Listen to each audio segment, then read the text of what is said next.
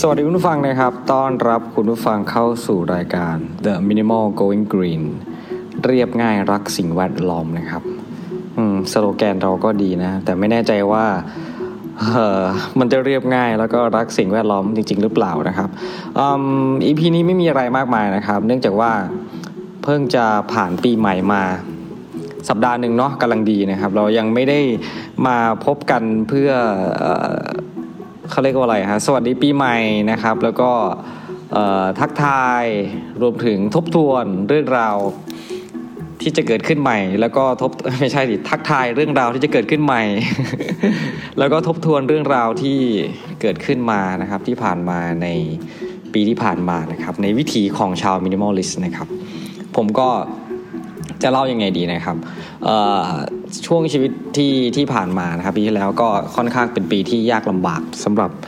ทุกคนนะครับ เนื่องจากในเรื่องของอย่างที่เราทราบกันดีนะครับ เรื่องของโควิด -19 ก็ก็ยังเป็นปัญหา แล้วก็มีกลับมาระบาดรอบรอบที่2นะครับแต่เขาเขาเรียกว่ารอบใหม่ใช่ไหมไม่ใช่รอบที่2นะครับก็ทำให้หลายๆคนเนี่ยก็ยังคงจะเรียกว่าอะไรดีครับยังยังคงแบบ ถึงแม้ว่าจะมีรอบหนึ่งแล้วใช่ไหม แต่พอมันมีมารอบสองเราก็ยังคงมันก็มีอะไรหลายอย่างที่ไม่เหมือนเดิมนะครับ เพราะว่ารอบแรกอาจจะไม่ได้เหมือนเหมือนรุนแรงแล้วก็กระจายเร็วขนาดนี้นะครับ รอบที่ 2 นี่คือด้วยความที่เราโดนตีขนาบข้างมานะครับ แล้วก็พอมันเข้ามาในประเทศนี่มันก็แบบกระจายเร็วมาก แล้วก็ทำให้เรื่องราวในประเทศไทยที่เป็นสิ่งที่ไม่ค่อยอได้รับการพูดถึงแต่ว่ามีอยู่จริงนะครับ อย่างเช่น หลายๆ คนอาจจะทราบว่าที่มันตรวจพบเจอนะครับเริ่มแรกคือตลาดใช่ไหมแต่ตลาดก็ไม่เท่าไหร่นะครับก็เป็นเรื่องของอที่เป็นเขาเรียกอะไรเขาเขาเรียกว่าคนคนชาวต่างด้าวนะครับที่มาทำงานในประเทศไทย แล้วก็อาจจะลักลอบเข้ามา ก็มันเป็นเรื่องของระบบระบบการการเข้าประเทศที่ไม่ได้ถูกมาตรฐานหรือว่า จริง ๆ มันอาจจะมีมาตรฐานอยู่แหละ แต่ว่าเนื่องจากคนไทยก็มีอะไรที่แบบว่าทำอะไรที่ไม่ค่อยตรงไปตรงมาครับพูดตามตรงแล้วถ้าเรายอมรับกันได้เนาะมันก็มีอะไรหลายๆอย่างที่ที่ที่ไม่ค่อยถูกต้อง แต่ว่ามันก็เกิดขึ้นนะครับ หรือแม้แต่กระทั่งในส่วนของพวกที่เป็นคลัสเตอร์ที่เป็นพบเจอใน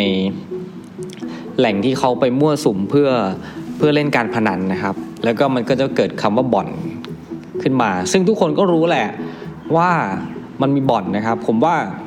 ยังไงก็ตามเนี่ยคนในพื้นที่นี่รู้แน่นอนว่ามีบ่อนนะครับ แต่ว่าคนที่มีส่วนเกี่ยวข้องต่างๆ ไม่ว่าจะเป็นพวก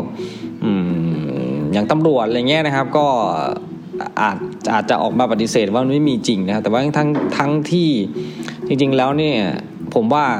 น่าจะรู้อะฮะแต่ว่ามันก็อาจมีอะไรบางอย่างที่ไม่อยากจะพูดถึงนะเพราะว่าถ้าพูดไปมันก็เป็นการกล่าวหา ถึงแม้ว่า การการกล่าวหาที่ไม่ได้พูดถึงนะครับ อาจจะเป็นเรื่องของความจริงแหละนะครับทำไมเราจะไม่รู้นะครับ เรื่องธุรกิจแบบสี จะบอกว่าสีอะไรดีอะสีเทาเหรอธุรกิจมืดแล้วกันนะ เพราะว่ามันก็ไม่ถูกกฎหมายนะครับ ก็มีวันหนึ่งนะครับ ผมเออมันจะเกี่ยวกับพวกมินิมอลไม่ไม่ไม่มินิมอลเป็นไรก็เป็นเอาเป็นว่าเล่าเรื่องทั่วไปแล้วกันนะครับ วันนึงผม ผมก็ถ่ายถ่ายเฟซบุ๊กเนี่ยแหละนะครับมันก็มีนักเรียนผมคนหนึ่งจริงๆ ผมก็เคยเจอบ่อยแหละ มีนักเรียนแบบโพสต์ แล้วก็เหมือนชักชวนเล่นการพนัน แล้วก็ผมเข้าใจนะว่ามันเป็นการแบบเหมือนลงโฆษณาครับ นักเรียนคนนี้ก็เหมือนอาจจะมีไม่รู้เหมือนกันว่ายังไง แต่ว่าน่าจะได้รับการจ้างมาให้ลง โฆษณาว่ามีการเว็บเล่นพนันออนไลน์นู่นนี่นั่นใช่ไหมครับก็จะมีคนหน้าม้ามาคอยติดตามมาคอยพูดมาคอยว่าเอ้ยมันดีจริงมันได้เงินอะไรเงี้ยนะครับ ก็ก็ก็ผมก็เลยเอ๊ะใจที่ทำไมเเรื่องปกติเนี่ยเราจะพบเฉพาะแบบยังไงดีการโฆษณาเนี่ยหลักๆก็จะเป็นแบบเหมือนสมัยก่อนก็จะเป็นพวกดาราพวกที่คนมีอิทธิพลใช่ไหมแต่ว่าทุกวันเนี้ยมันมามันมาสู่ เขาเรียกว่าอะไรฮะคนปกติทั่วไปประชาชนทั่วไป ที่เป็นแม้กระทั่งนักเรียนที่อยู่ในจังหวัดอย่างผมเนี่ยจังหวัดแบบไกลๆแบบไม่ได้เจริญเลยด้วยซ้ำไปนะแต่ว่าความเป็นจังหวัดนี่มันไม่เกี่ยวแล้ว เพราะว่าทุกวันนี้โลกมันอยู่ที่ออนไลน์ ฉะนั้นทุกคนเนี่ยแทบจะสามารถเป็นเเป็นผู้ชักจูงใด ๆ ก็ตามได้นะครับ ด้วยเงินที่เขาโยนมาให้เพียงน้อยนิด แล้วก็แลกกับ ไม่รู้สิ ถ้าจะบอกว่าการพนันมันเป็นสิ่งที่ไม่ถูกต้อง สิ่งที่ไม่ดีงาม ผมก็ไม่กล้าพูดคำนั้น เพราะว่าประเทศเราโอเค ใช่เขาตีตราว่าเรื่องการพนันเรื่องบ่อนเรื่องอะไรเงี้ยมันไม่ถูกต้อง แต่ว่าในขณะที่ประเทศอื่นที่เขาพัฒนาไปไหนตัวไหนแล้วเนี่ยเขาก็เอาสิ่งพวกนี้นะครับ ที่บอกว่าประเทศไทยบอกว่าไม่ถูกต้องเนี่ยมาเป็นสิ่งที่ถูกต้องนะครับ มาทำให้มันเป็นอยู่ในระบบแล้วก็ สามารถสร้างเม็ดเงินได้ให้กับให้ย้อนกลับมาให้กับประเทศชาติของเขาอะไรอย่างเงี้ยนะครับเท่าที่เท่าที่เคยเห็นเนาะก็เลยกลายเป็นว่าเอ๊ะวันนั้นผมก็เจอในในในในในในโพสใน Facebook ผมก็เลยโพสของผมเองบ้างเฮ้ยประเทศไทยแบบประชดประชดนิดหนึ่งประเทศไทยไม่มีหรอกพวกบอลพวกการพนันพวกนู่นนี่นั่นอะไรเงี้ยก็จะมีคนคอมเมนต์มานู่นนี่นั่น พอสมควรนะซึ่งปกติเนี่ยผมจะเป็นคนที่แบบ ไม่ค่อยโพสอะไรหลังๆนะไม่ใช่เมื่อก่อนนี้ก็โพสกระจายเหมือนกันแต่หลังๆนี่ก็เริ่มเริ่มนิ่งๆเริ่มไม่ค่อยอะไรมากมาย บางทีก็โพสไปแล้ววันหนึ่งนะครับทำเหมือนเป็นสตอรี่ในใน a c e b o o k อะไรเงี้ยโพสเสร็จไปวันหนึ่งก็อีกวันต่อมาตั้ง private นะครับไม่ให้ใครเห็นเป็นอารมณ์ประมาณนั้นไปนะครับ นั่นก็คือเอเรื่องที่ที่ยังไงดีอะนึกถึงแล้วกันที่ว่าว่าเป็นสิ่งที่ที่ผ่านมาจริงก็ พยายามจะนึกย้อนกลับไปไกลๆแต่มันก็ก็นึกไม่ออก ก็เอาเป็นว่าการใช้ชีวิตที่ช่วงที่ผ่านมาประเทศไทยหรือว่าหลาย ๆ พื้นที่ในโลกนี้ก็คงจะเป็นการอยู่อย่างยากลำบากนะครับ เนื่องจากเหตุการณ์ที่มันเกิดขึ้นมาก็คือการระบาดของโควิด -19 แล้วก็เราก็ยังไม่สามารถที่จะทำทำให้มันหายไปได้นะครับ หรือแม้กระทั่งเรื่องราวของวัคซีนที่ถึงจะมีแล้วแหละนะครับ แต่ว่าก็ไม่สามารถที่จะแบบ การเข้าถึงก็คงเข้าถึงยากอยู่นะครับ หรือการใช้งานจริงๆเนี่ยก็ยังมีปัญหามีข่าวมารายวันนะว่าฉีดเข้าไปแล้วคนที่ได้รับการฉีดบางบางส่วนเนี่ยก็มีเกิดอาการนู่นนี่นั่น เช่นภูมิแพ้หรืออะไรอย่างเงี้ยนะครับ ก็คือมันยังเป็นสิ่งที่พยายามถึงแม้ว่าเขาจะแบบอนุมัติให้ใช้งาน ผมก็เชื่อว่ามันก็ยังเป็นการอนุมัติได้ระดับหนึ่งคือมันอันอาจจะยังไม่ไม่ไม่ร้อยเปอร์เซ็นต์อย่างเงี้ยนะครับ ความที่เราเป็น minimalist minimalist เนี่ยเราเราจะอยู่กับมันยังไง สิ่งที่เราผมนึกได้คือว่า ส่วนใหญ่ที่สุดเลยในการที่เราเหมือนเราเป็นเราต้องรู้สึกว่าเราสามารถตัดในสิ่งที่มันไม่สำคัญออกไปได้ ไม่ใช่หมายถึงว่าตัดในสิ่งที่ไม่สำคัญต่อ ต่อไออย่างเช่น วัคซีนเนี่ยสำคัญไหมแต่เรา มันตัดไม่ได้ไงเพราะมันยังไม่มีนะครับ อาจจะเช่นด้วยการดำรงชีวิตอยู่นะครับ ว่าอะไรที่ไม่จำเป็นก็ก็ไม่ต้องใช้ไม่ต้องไปอยู่ร่วม เช่น การต้องไปอยู่ร่วมกับคนเยอะๆอย่างเงี้ยมันจำเป็นไหมถ้าไม่จำเป็นแล้วก็ตัดไปซะ หลายคนที่เคยอาจจะชอบออกไปเที่ยวออกไปอะไรเงี้ยนะครับ ถ้าเราคิดซะว่ามันเป็นสิ่งที่ไม่จำเป็นอยู่ในช่วงนี้ เราก็พยายามตัด นะครับ แต่ แต่อย่างที่ผมพูดมาทั้งหมดเมื่อกี้นะครับ แต่ให้ตัดนู่นตัดเนี่ย แต่จริงๆแล้วก็ไม่ใช่นะครับว่า คืออย่างผมเนี่ย ผมบอกว่าผมตัดได้ไหมผมก็ก็ตัดได้บางครั้งนะครับ แต่บางครั้งผมก็ยังอยากไปอยู่นะครับ แต่ว่าเราก็อาจจะเลือกในไปในร้านหรือไปในพื้นที่ที่มันแบบอาจจะไม่แอดมากมายนะนะครับ เพราะว่าเพราะว่าถ้าเราไปอยู่ในที่แอดแอดมากๆเนี่ยมันก็เป็น มีมีเป็นมันก็จะน่าเสี่ยงอะเนาะแต่ว่าถ้าอยู่ในต่างจังหวัดอย่างเงี้ยอาจจะจะไม่ไม่แอดมาก แต่ว่าถ้าอยู่ในพื้นที่ใหญ่ที่แบบว่ามีประชาชนประชาชน เยอะนะครับ ประชากรแบบล้นอะไรเงี้ยเราก็อาจจะไปพบเจอกันได้หลายที่จริงๆ ไม่ต้องเป็นต้องเป็นสถานบันเทิงหรือที่ร้านเที่ยวอะไรอย่างเงี้ยหรอกในชีวิตประจำวันเนี่ยนะครับ การเดินทงเดินทางเนี้ยเราก็สามารถที่จะแบบ เฮ้ยก็ยากอะเพราะมันเลี่ยงเลี่ยงเลี่ยงไม่ได้นะครับ อย่างถ้าเป็นแบบอย่างถ้าอยู่ในต่างจังหวัดอย่างเงี้ยมันอาจจะเลี่ยงได้นะเพราะว่าอย่างอย่างจังหวัดผมเนี่ยมันก็ไม่มีระบบสาเขาเรียกอะไรอะขนส่งมวลชนใช่ไหมนั่นแหละไม่มีจริงๆนะครับเราก็กลายเป็นว่าถ้าจะเดินทางเนี่ยก็ต้องเดินทางด้วยตัวเอง ต้องมีรถมอเตอร์ไซค์บ้างแหละนะครับ รถยนต์หรืออะไรก็แล้วแต่ว่าไปนะครับ ก็เป็นเรื่องของความเหลื่อมล้ำนะครับ สรุปแล้ว EP นี้เนี่ยก็ยังไม่รู้เลยว่าจะจะพูดเรื่องอะไรนะครับ ก็ได้แต่เล่าเหตุการณ์ที่ที่ผ่านๆมานะครับ ว่ามันเป็นยังไงนะครับ เอาเป็นว่าจริง ๆ แล้วเนี่ยถือว่ายังไงดีฮะปีที่ผ่านมาของคุณผู้ฟังเป็นยังไงบ้าง แต่ปีที่ผ่านมาของผมก็ก็เป็นปีที่ ผมมองว่าตัวผมเองเนี่ยผมก็ได้ได้เรียนรู้ที่จะเลือกว่าอะไรที่มันสำคัญ และอะไรที่ที่ ที่ที่ไม่สำคัญที่พอจะตัดไปได้ครับอย่างที่ผมเล่าเมื่อกี้แหละว่า อะไรที่มันไม่จำเป็นก็ตัดไปใช่ไหมครับนั่นแหละก็เป็นส่วนหนึ่งเหมือนกัน เรื่องของอความสัมพันธ์เหมือนกันครับ ความสัมพันธ์กับผู้คนรอบข้างนะครับเเรียกว่าไงดีครับ ก็ถือว่าเป็นเอาเป็นว่าผมสามารถออยู่ได้แล้วกัน อยู่ได้ว่าบางทีการความสัมพันธ์กับคนรอบข้างเนี่ยอาจจะไม่ได้แบบ เป็นตามที่เราคาดหวังนะครับ เช่นในที่ทำงานในครอบครัวเองก็ตามเลยนะครับ บางทีมันอาจจะมีสิ่งที่เราแบบไม่พึงพอใจอย่างเงี้ยนะครับ ช่วงนี้ผมจะชอบโพสต์บ่อยมากเลยเรื่องแบบ toxic นู่นนี่นั่นนะครับ toxic อะไรอะ co-worker คือแบบเพื่อนร่วมงานที่เป็น toxic ที่แบบทำให้เรารู้สึกแย่อย่างเงี้ยหรือว่าเป็น toxic friend นะครับ เพื่อนเราที่แบบ ทำให้เรารู้สึกแบบเป็นแบบ toxic ไม่รู้สึกไม่ดีนะครับ หรือแม้กระทั่งในครอบครัวก็มีเรื่องของความ toxic ด้วย คราวนี้ผมก็เลยคือผมชอบฟังพอดแคสต์ใช่ไหมแล้วก็ มันก็จะมีช่วงหนึ่งที่ผมอินๆเรื่องนี้แบบเฮ้ยคนนั้น toxic คนนี้ toxic หรือแม้กระทั่งตัวเราก็ toxic นะครับ ผมก็เลยเมีความรู้สึกว่าเหมือนพอพอมันมีโพสอะไรหรือที่มันมีข้อมูลอะไรเงี้ยที่เราอ่านได้แล้วก็เข้าไปอ่าน แล้วก็ไปเขาก็จะมาบอกว่าท็อกซิกมันจะเป็นยังไงบ้าง จะต้องทำให้เรารู้สึกไม่ดีคอยอะไรอะพูดในแง่ลบคอยนู่นนี่นั่นอะไรเงี้ยนะครับ มองย้อนกลับไปกลับมา มันก็ไม่ใช่แค่คนรอบข้างหรอกที่เป็นอย่างนั้น บางทีความที่เราอยากจะอยากจะอะไรดีอะอยากจะใช้ชีวิตให้ดีนะครับ จริง ๆ บางทีเราก็ก็เป็นเองเหมือนกันนะ toxic ผมก็ยอมแล้วผมก็เป็นคนหนึ่งที่ toxic แหละ อาจจะ toxic อ่อนๆอ่อนเข้มๆ อะไรอย่างนี้บ้างนะครับ แต่แต่ปัญหาประเด็นคือว่าเราเราจะอยู่กับกับอย่างนี้ยังไง ผมวิธีการของผมเลยนะถ้าถ้าไปอยู่ในสถานการณ์ที่แบบว่ามันมันไม่โอเคอะมัน ผมเลือกที่จะออกมาแล้วก็อยู่กับอยู่ส่วนน้อยอะส่วนน้อยนี่อาจจะหมายถึงคนเดียวอยู่อยู่คนเดียว หรืออยู่ส่วนน้อยกับคนที่พอจะพูดคุยได้หรือ หรือคือเลือกที่จะไม่อยู่ในสถานการณ์นั้นที่จะทำให้เรารู้สึกแย่อะไร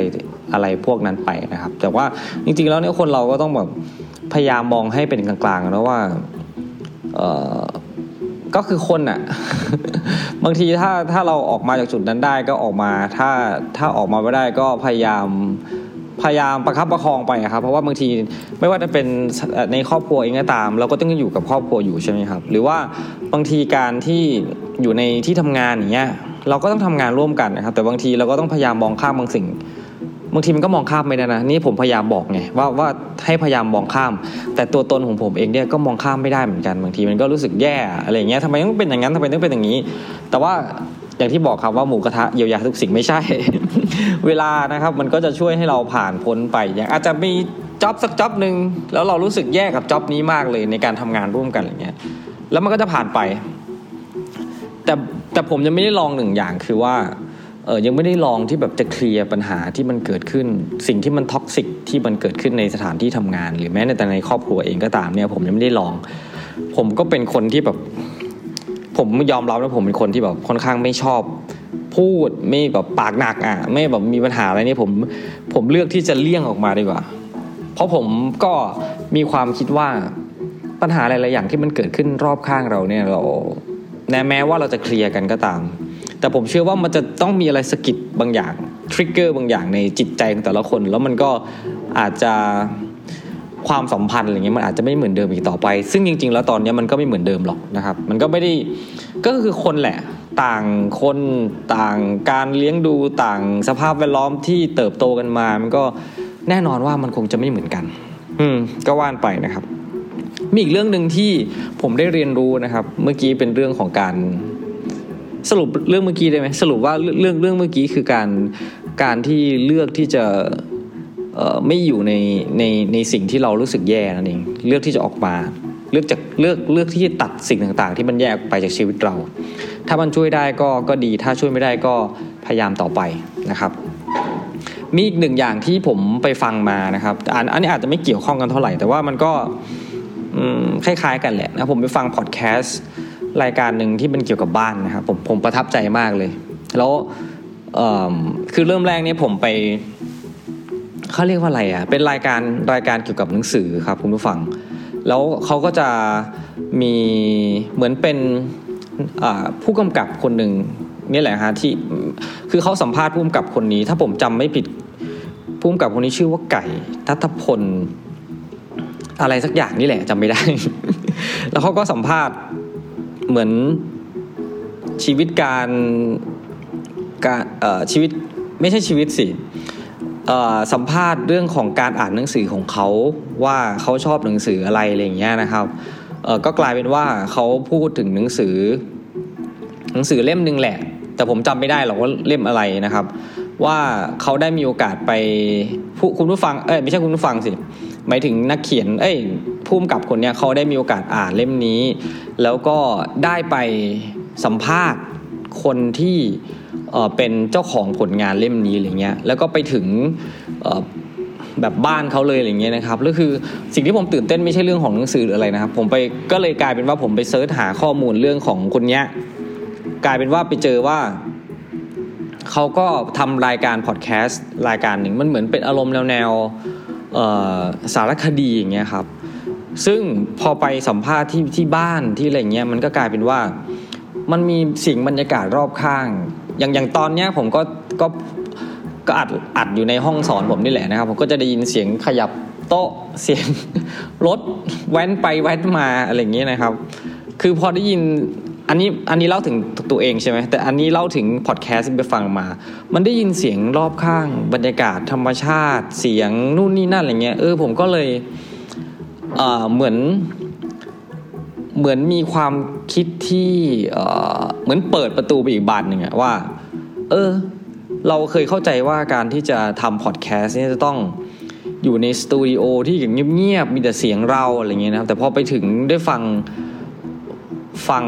รายการนี้นะครับ ผมก็จำไม่ได้ด้วยรายการชื่ออะไรนะครับ ก็กลายเป็นว่า เฮ้ยมันมันมันได้อีกอารมณ์หนึ่งอะมันมันรู้สึกว่า ทำให้สัมผัสได้ได้ได้ในในในสิ่งที่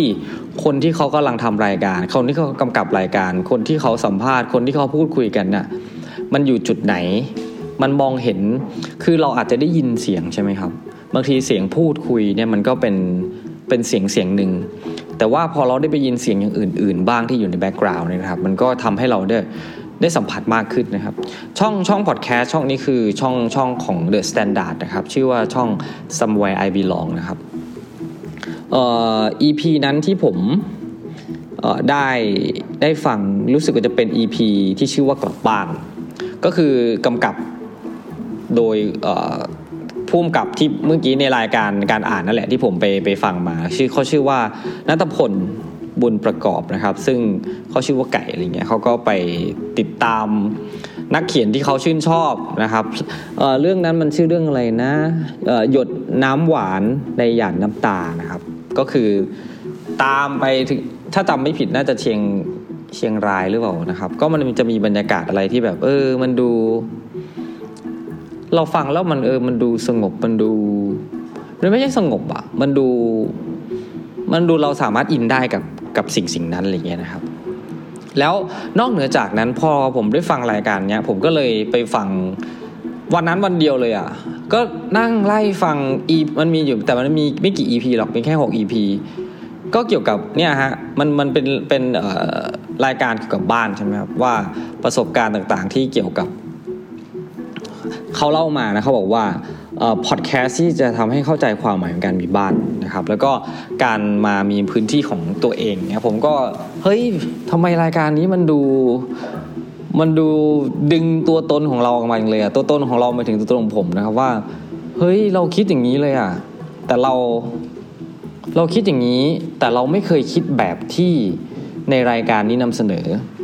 มายความว่าบางทีเราอยู่ในสถานการณ์ หรืออยู่ในสิ่งแวดล้อมที่มันเป็นปกติของเรานี่แหละ ข้างบ้านเสียงดัง ข้างบ้านทะเลาะมีเสียงนู่นนี่นั่นเสียงรถเสียงอะไรต่างๆนานาที่มันเป็นรบกวนเราอะซึ่งซึ่งเราอยู่ตั้งแต่เล็กจนโต หรือแม้แต่เสียงของคนในบ้านที่มีเสียงสักอย่างเลยครับทำนู่นทำนี่เเสียง เปิด YouTube เปิดเพลง เปิดอะไรเงี้ยนะครับ บางที เออ ใช่ไหม บางทีเรานึกนึกไม่ออกนะว่าออไอสิ่งที่มันเป็นที่เราเคยชินเนี่ย เราเคยชินกับสิ่งที่ไม่สมควรที่จะเคยชิน เราเคยชินกับสิ่งที่มันมันอยู่กับเราตัวเราจนพอเกิดความเคยชินเนี่ยเราก็เลยมองว่ามันไม่เป็นปัญหา แต่ทั้งที่จริงเนี่ยถ้าเราเนี่ยอย่างผมพอมามาได้ฟังรายการนี้นะผมก็เลยนึกว่า เลยเลยทราบว่ามันเป็นสิ่งที่เฮ้ยทำไมเราต้องอยู่ในแบบนั้นจุดนั้น แต่มันไม่ใช่ว่าพอผมฟังแล้วเนี่ยผมจะสามารถออกไปใช้ชีวิตด้วยตัวเอง ออกไปมีสเปซของตัวเองที่สามารถอยู่ได้แบบกลับบ้านไปเฮ้ยอยากแบบอยู่เงียบๆอยู่แบบทำงานมาทั้งวันอยากกลับไปแบบเออขอแบบ คลายผ่อนคลายทุกสิ่งทุกอย่างคือมันก็ก็ยังเป็นไม่ได้ เอาเป็นว่าอย่างน้อยเราก็ได้เหมือนได้รับการ educate ได้ความรู้มาว่าเฮ้ยมันมีเรื่องนี้อยู่นะ มันมีเรื่องที่แบบว่า คนเราต้องน่าจะมีแบบที่ที่เราสามารถเป็นที่ของเราเอง เหมือนชื่อรายการ somewhere I belong นะครับบางทีแบบ เราอยู่ในที่ที่มันอาจไม่ใช่ของเราหรือเปล่าวะ อย่างน้อยอย่างน้อยก็ทำให้เราได้เรียนรู้ว่า เออ เออ อนาคต อนาคต แต่ไม่รู้ว่าตอนไหนนะเพราะว่ามันเป็นอนาคต เราจะได้มีพื้นที่ของเราเอง เราจะได้มีที่ที่เราแบบสามารถอยู่ได้แบบ เออ อยู่ได้แบบ ผมจะบอกว่าสงบสุขก็ก็น่าจะใช่นะ อยู่ถ้าเป็นพื้นที่ของเราน่าจะเป็นพื้นที่ที่บอกทำให้ชีวิตของเรา ไม่ใช่ชีวิตจิตใจของเรานี่มันรู้สึกสงบสุข รู้สึกสามารถสามารถเยียวยาตัวเองจากการทำงานที่เหนื่อยล้าจากผู้คนรอบข้างที่ทำให้เรารู้สึกไปต่างๆ นานาได้นะครับ และในขณะเดียวกันเราก็อาจจะได้มีพื้นที่ที่เราเราได้มาคิดว่าเราไปทำอะไรให้ใครหรือเปล่าวะอันนี้พูดนี่คือไม่ได้พูดถึงคนอื่นนะพูดถึงตัวเองว่าบางทีเราเราก็มองมองมองมองอาจจะมองแค่คนอื่นมาทำให้เราเงี้ย แต่บางทีเราอาจจะไม่รู้ตัวได้ซ้ำไปว่า เราไปทำอะไรให้คนอื่นหรือเปล่านะครับ นั่นแหละก็เป็นสิ่งที่อืมมันเกี่ยวข้องกับมินิมอลหรือเปล่าอะ ก็คงจะเกี่ยวนะ เกี่ยวบ้างไม่เกี่ยวบ้างนะครับ เพราะว่าจริงๆ เรื่องราวของการใช้ชีวิตอย่างมินิมอลเนี่ยมันก็เป็นอะไรหลายๆอย่างที่มันมันอยู่รอบตัวเราครับ มันมันอยู่เกี่ยวกับตัวเราเองที่ว่าเราจะเลือกยังไงให้เราใช้ชีวิตได้ ด้วยความที่ไม่เยอะไม่ฟุ้งไม่อะไรเกินไปอย่างเงี้ยนะครับ ก็เป็นเป็นสิ่งที่เราต้องเรียนรู้กันต่อไป อย่างที่ผมเคยบอกครับว่า ผมไม่ได้เป็นกูรูในเรื่องของ minimalist เลยซ้ำผมก็เพิ่งมาเรียนรู้เรื่องของ minimalist แล้วก็พยายามที่จะใช้ชีวิตอย่างอย่างที่ผมเกริ่นเข้ามาคือเรียบง่าย แต่จริงๆมันก็ก็ไม่ใช่เรื่องที่จะง่ายนักในการที่ใช้ชีวิตให้เรียบง่ายนะเพราะว่าแต่ละว่าวันที่ผ่านไปมันก็มีอะไรหลาย ๆ สิ่งหลายอย่างที่มัน เรียบยากต้องพูดว่าอย่างนั้นดีกว่านะครับ แต่ว่าเราก็ยังยังโอเคนะผมก็ยังรู้สึกดีนะที่ผมได้ได้มาเรียนรู้เรื่องเรื่องของวิถีชีวิตแบบมินิมอลวิถีชีวิตที่แบบจะทำให้ตัวเองได้ใช้ชีวิตอย่างผ่อนคลายมากยิ่งขึ้น ในขณะที่เมื่อก่อนนี่รู้สึกอะไรเยอะแยะมากมายหรือเกินนะครับ ทั้งในเรื่องของการใช้ชีวิตเอง หรือทั้งในเรื่องของการอยู่ร่วมกับคนอื่นเองก็ตามนะมันก็ทำให้เราได้เรียนรู้ขึ้นเนาะตามตาม เขาเรียกว่าอะไรอะตามอายุที่มากขึ้นไม่อยากจะพูดเลยเหมือนแก่นะครับ ตามความรู้ตามข้อมูลที่เราได้ซึมซับมานะครับหรือได้ศึกษามาอย่างนี้ดีกว่านะครับ ก็หวังว่าคุณผู้ฟังทุกคนจะจะหาเวของตัวเองเจอนะครับ มันอาจจะไม่ได้เป็นมินิมอลก็ได้ มันอาจจะเป็นอะไรก็ตามที่คุณผู้ฟังอยู่ด้วย แล้วรู้สึกว่า เฮ้ย นี่แหละ สิ่งที่เราอยู่สิ่งที่เราเป็นตัวตนของเราสิ่งแวดล้อมคนที่อยู่รอบข้างของเราอะไรเงี้ยนะครับ มันมันโอเคกับเราณจุดนั้นก็หวังว่าคุณผู้ฟังคงจะเจอนะครับ โอกาสนี้ก็คือปีใหม่เนาะก็ถือว่าอวยพรแบบเนี้ยเมื่อกี้เลยครับขอให้คุณผู้ฟังได้พบเจอทิศทางตัวเองค้นทางตัวเองนะครับ วันนี้ก็คงจะลาไปแล้วนะครับ รู้สึกว่า EP นี้ยาวมากเลย ปกติเนี่ยจะประมาณ 10-15 นาที วันนี้ก็ลาไปแล้วนะครับ เดี๋ยวก็คงจะพบกันใหม่แล้วกันนะครับ สวัสดีครับ